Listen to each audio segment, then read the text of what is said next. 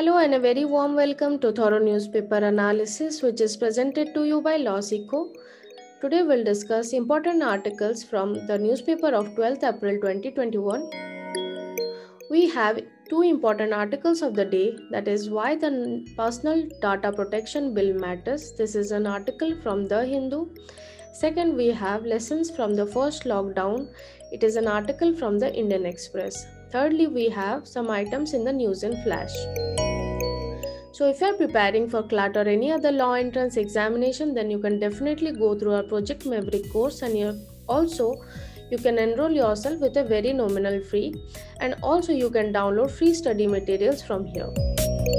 The MCQ question for the day is Exclusive economic zone is an area beyond and adjacent to the territorial waters, and the limit of such zone is Option A 200 nautical miles from the baseline, option B 300 nautical miles from the baseline, option C 100 nautical miles from the baseline, and option D 1000 nautical miles from the baseline. You can write your answer in the comment section below. The descriptive question for the day is Personal Data Protection Bill 2019 could play a big role in providing robust protection to users and their personal data. Comment. You can write your answers in 250 to 300 words. So, moving ahead, the first article of the day is regarding the Personal Data Protection Bill. With more people participating in the digital economy, the number of data breaches has also increased. As we know, the use of internet has increased enormously and therefore the instances of data breaches has also frequented more often. Recently, the breach at the MobiKwik, which is the online wallet, which could be India's biggest breach as it exposed the data of 9.9 crore users and it brought their personal data at risk. As we know, the existing data protection regime rests on the IT Act 2000. However, this act does not emphasize much on data privacy. Also, there are many shortfalls in this regime as the entities can override the protection by taking users' consent to process personal data. Secondly, this regime also emphasizes data security, however, it does not emphasize much on the data privacy. Entities have weaker obligation to respect users' preference in how personal data can be used as per this regime and the provisions under the IT Act also excludes the government agencies. And lastly, but not the least, in, there has been inadequate uh, measures in addressing risk emerging from new developments in data processing technology. So, based on the Puttaswamy judgment in 2017, the Committee of Expert under Justice B.N. Srikrishna was set up and it suggested a, a draft data protection law and based on this draft data protection law and after several revision it became the personal data protection bill 2019 this applies to both government and private entities.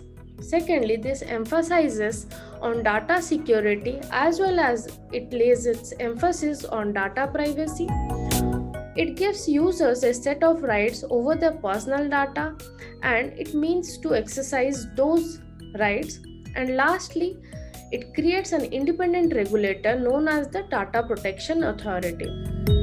However, the success of this bill would lie with the implementation. So, there have been concerns about the effectiveness and the independence of the regulator. Now, let's have a look what the data protection bill has for the different segments. First is the consumers. So, the data of the consumer can be processed only after consent is given after the bill is passed all data to be categorized into three heads that is general sensitive and critical so that the sensitive and critical data can be uh, used in a very sensitive manner let's have a look what the government and the regulatory bodies have in the data protection bill so the government will have the power to obtain any user's non personal data from companies, which was a hindrance previously. Secondly, the bill mandates that all financial and critical data has to be stored in India. Thirdly, the sensitive data has to be stored in India but can be processed outside only with consent. So, what's there for companies at the end? So, the social media firms have to formulate a voluntary verification process for users, which was absent previously.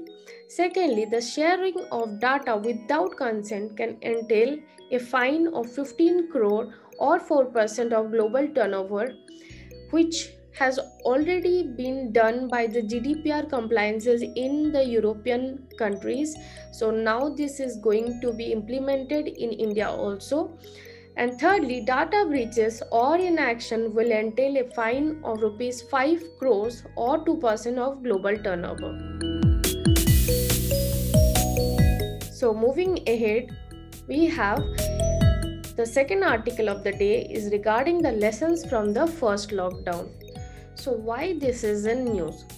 First of all, as we know, India is entering into the second wave or the second phase of COVID 19 pandemic and based on it many states have announced partial lockdowns and are also in talks to impose full lockdowns as we know the brunt of the pandemic was mainly faced by the migrant laborers and as per the relevant data or the study by ICRIER, six states that is Bihar, Chhattisgarh, Jharkhand, Odisha, UP, and West Bengal account for two thirds of the reverse migration witnessed during the first lockdown. That is, the people who had migrated to different parts of the country had to come back to their own state. However, after uh, returning, they could not find enough support or enough uh, way of uh, earning in their native state. More than 38.6% reported having no work after returning to their native place. Also the household incomes of the migrants fell by 85% in the first wave as there were uh, concurrent lockdowns and there was no opportunities for income in the native states or the native places and only 12% migrants had access to subsidized pulses and only 7.7% were engaged under Manrega. Lastly, only 1.4% migrants reported getting any skill upgradation in their native place. So these there were huge losses and problems faced by the migrant laborers they couldn't sustain in their native places and before lockdown reopens they all some of them had to get back to their uh, migrated areas and had to start uh, earning there for their living. So the lessons learned should be used in the second wave as per the author of this article. He says there is a need to digitize all data on migrants to formulate an action plan. As we know the in the last uh, phase that is the first phase of lockdown or the first uh, wave of pandemic there was no digitization of data of migrants and therefore they were also not compensated effectively. So therefore the author suggests here that there should be digitization of the data of the migrants so that an action plan can be formulated based on this. And this need is to be backed by a periodic database on migrants for every 5 years. Secondly, it is suggested that portability of entitlements and social safety nets need to be priorities that is the one nation one ration card has to be brought at this point of time so that they can access their social safety net and their entitlement at any point of uh, the country so other options such as like cash, cash transfers health insurance and treatment in any place should be uh, given to the vulnerable sections because they faced huge problem and also there were many deaths in the path of migration and reverse migration.